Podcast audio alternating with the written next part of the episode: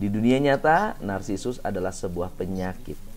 Penyakit mental yang dialami oleh banyak orang, baik tua, muda, dia tidak mengenal umur. Dan yang menjadi masalah adalah narsisism bisa menimpa seorang leader.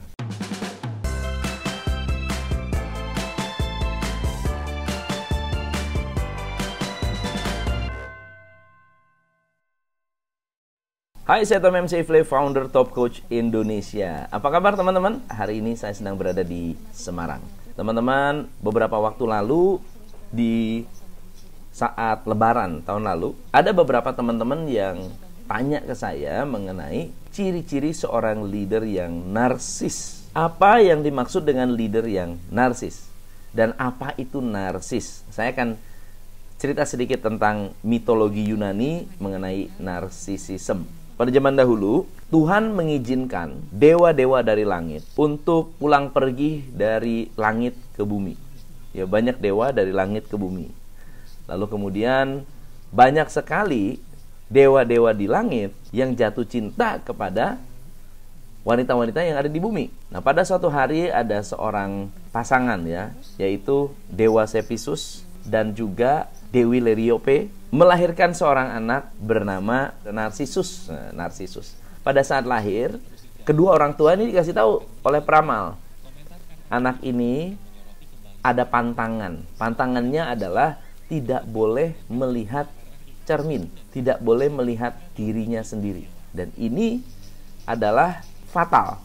Ya, kalau sampai anak ini melihat dirinya sendiri, fatal. Dan benar, anak ini Eh, lahir, kemudian besar, makin besar menjadi pria yang ganteng, pria yang keren, pria yang sangat-sangat mempesona, pria yang selalu bisa membuat orang itu terkesima, terkesima melihat narsisus ini, ya, orang yang ganteng ini. Dan saking gantengnya, banyak cewek-cewek kepincut ya, jatuh cinta. Tapi sayangnya Narsisus ini tidak begitu tertarik. Termasuk ada saat salah satu dewi namanya Dewi Eko yang ditolak cintanya. Nah, Dewi Eko ini ketika ditolak cintanya patah hati, murung, sangat-sangat uh, depresi. Sampai pada suatu hari ada seorang dewi bernama Nemesis yang melihat perilaku dari Narsisus ini lalu kemudian Narsisus dikutuk. Kutukannya adalah kamu akan jatuh cinta kepada bayanganmu sendiri. Sampai pada suatu hari, Narsisus pergi jalan-jalan, dia tidak melihat cermin, tapi melihat bayangannya di air.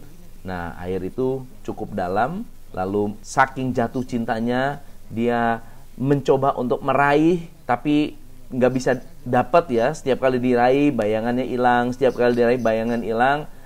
Penasaran, nekat, langsung nyemplung ke air dan akhirnya nggak pernah muncul lagi dan akhirnya meninggal itu adalah apa uh, kisah seorang narsisus.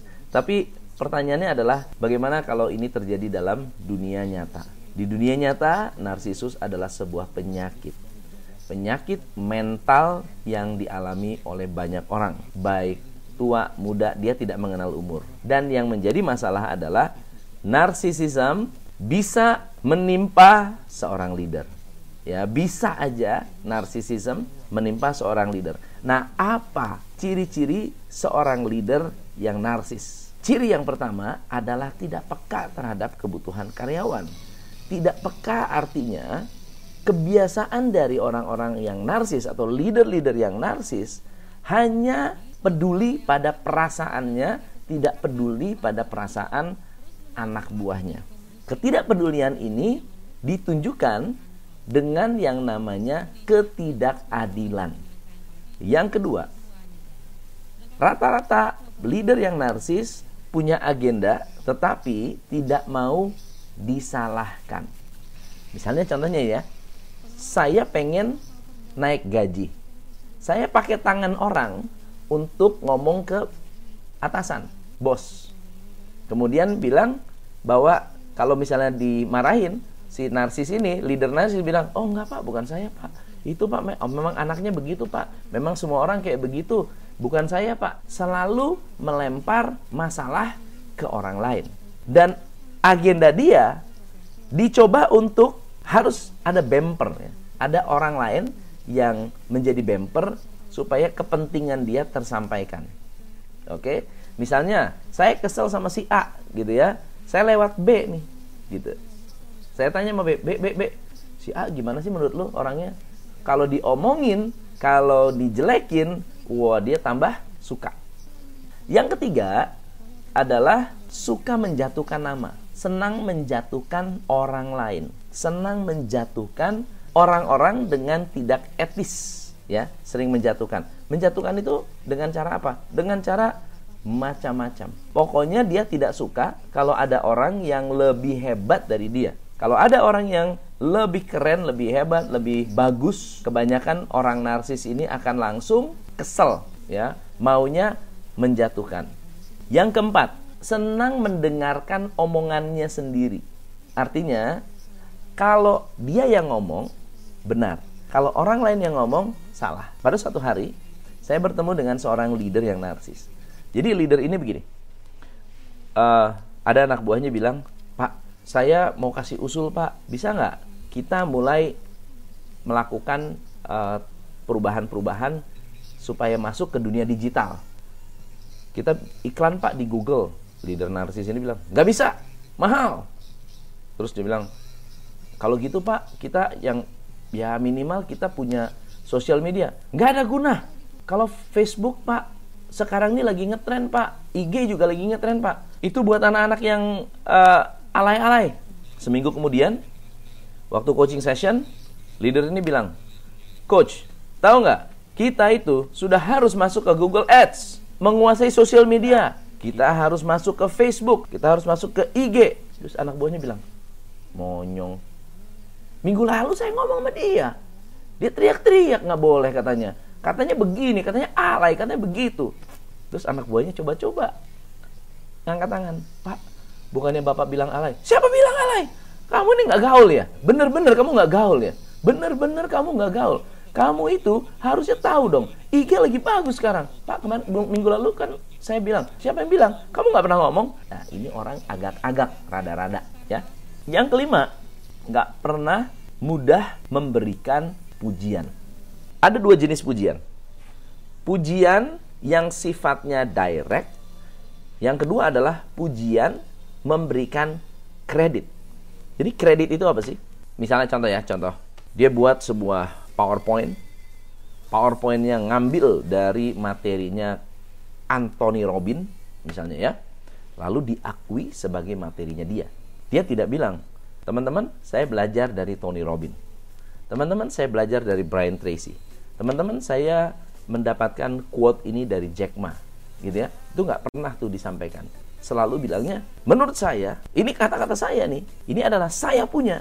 Iya, itu hati-hati ya. Mereka-mereka itu tidak mau memberi kredit itu yang pertama kepada orang lain, tapi yang kedua adalah benar-benar pelit pujian.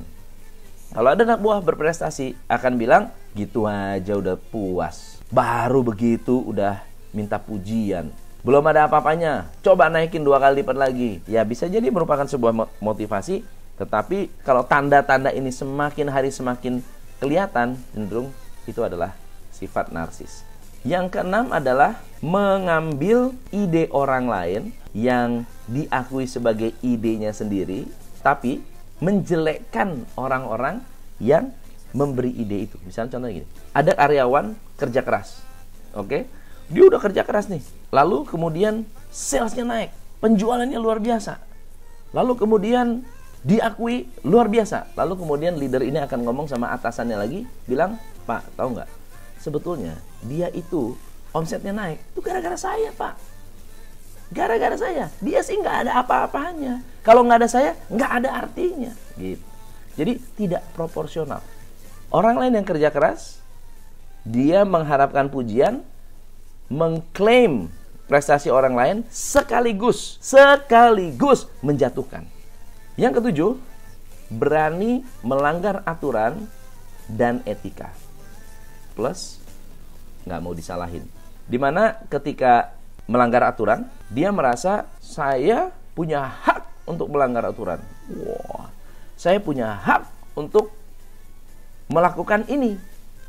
Contoh sederhananya adalah ada leader pakai uang perusahaan. Itu sudah jelas-jelas melanggar aturan. Ketika ditanya, kenapa kamu pakai? Itu hak saya. Itu hak saya. Saya seorang leader. Saya yang mengambil keputusan. Dia memutuskan untuk menggunakan supplier apa. Itu hak saya. Oh, itu semua hak dia. Walaupun salah, nggak bisa disalahkan. Yang ke-8 ini sangat sensitif dengan kritik.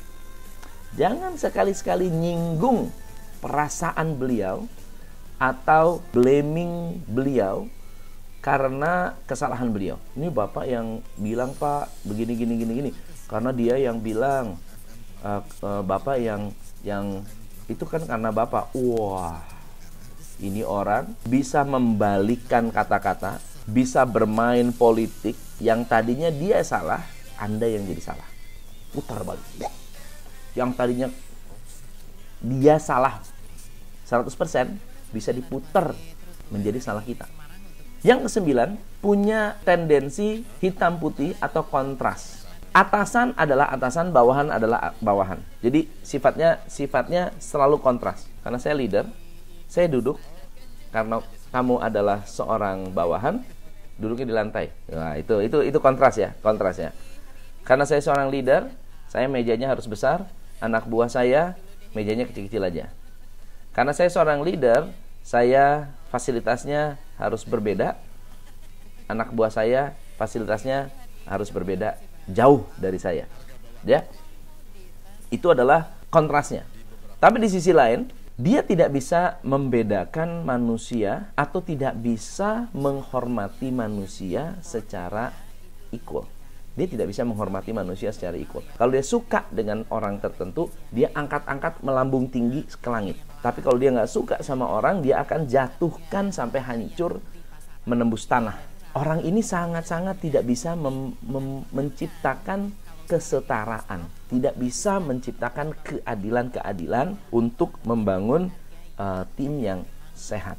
Dan yang terakhir, yang ke-10, memiliki toxic emotion leader yang toksik, leader yang narsis, memiliki toxic emotion. Dia sangat-sangat sering melakukan yang disebut gosip, emosi negatif, tidak bisa menerima kritik, kesel kalau lihat orang lain happy, iri, sirik, dengki. Ini adalah uh, hal-hal uh, yang terjadi ketika Anda memiliki leader yang narsis. Tapi ada satu hal yang menarik. Ketika leader narsis ini bisa bertemu dengan orang yang dia respect dan bisa menunjukkan bahwa narsis itu tidak benar dan dia bisa merefleksikan ke dalam diri dia, dia bisa berubah. Ada orang-orang yang belum parah. Belum parah bisa berubah. Oke?